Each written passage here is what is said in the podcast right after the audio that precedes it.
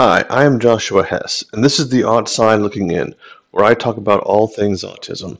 For the second full length episode, I would like to talk about the history of autism, particularly the dark ages of autism. I will explain what defines this period and give some examples from my life during this time.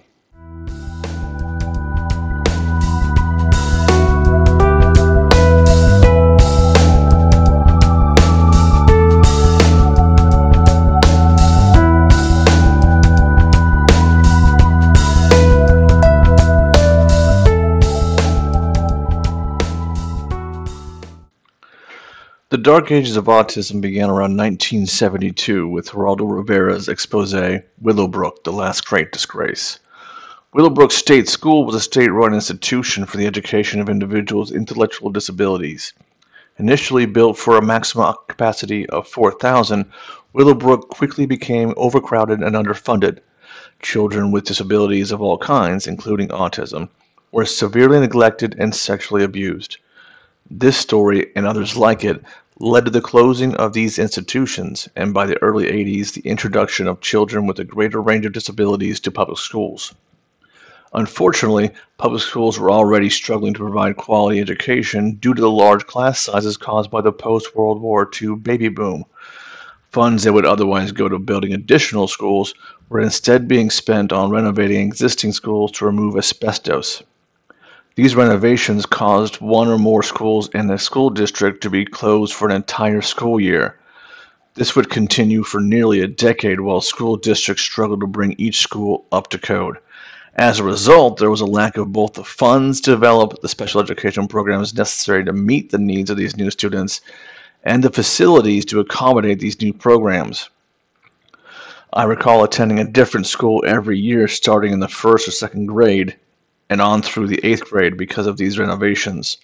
Some years I would be transferred at the end of every quarter. The dark ages of autism would also be defined by the lack of understanding with regards to these new students and their conditions. Autism was new to educators and parents alike. Originally called childhood schizophrenia, autism carried with it the stigmas, real or popularized in cinema, of schizophrenia and other mental conditions. Parents did not know if the condition was contagious, if autism had violent traits, or if the education of such a creature would take away from their more deserving child. I remember not being allowed to participate in team sports in gym class because parents wrote notes demanding that their child not be exposed to me. Instead, I would run laps around the baseball fields or have to sit in an empty classroom.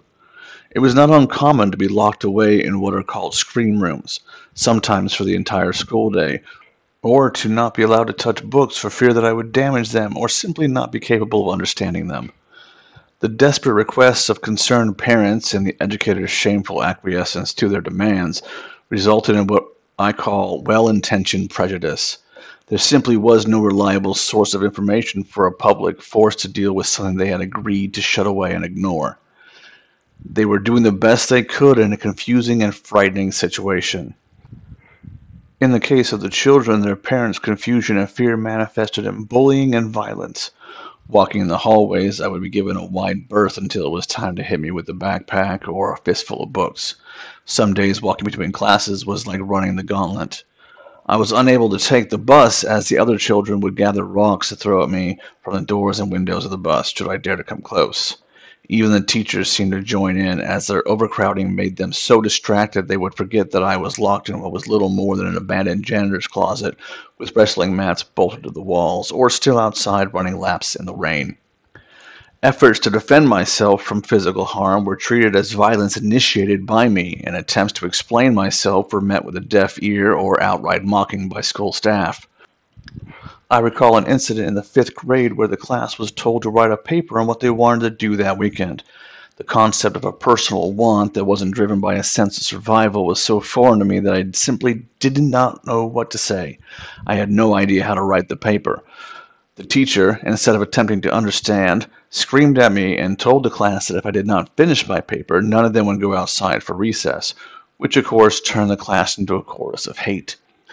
When I attempted to explain that I did not understand the assignment, the teacher stepped in front of my desk, grabbed me by both arms, and shook me while yelling something I could not understand.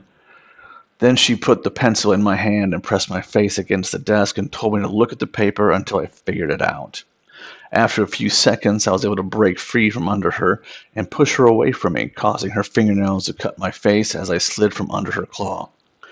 When the story was retold to the principal, I was clearly at fault, despite the fact that one side of my face was bruised and the other was bleeding with, from three claw marks.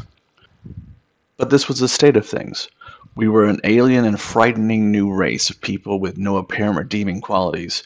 We were the useless eaters, consuming valuable educators, depriving deserving children of an education, and putting promising lives in jeopardy. And without a reliable source of information for parents and educators to combat their own ignorance, prejudice prevailed and fostered bigotry and persecution that continues to this day.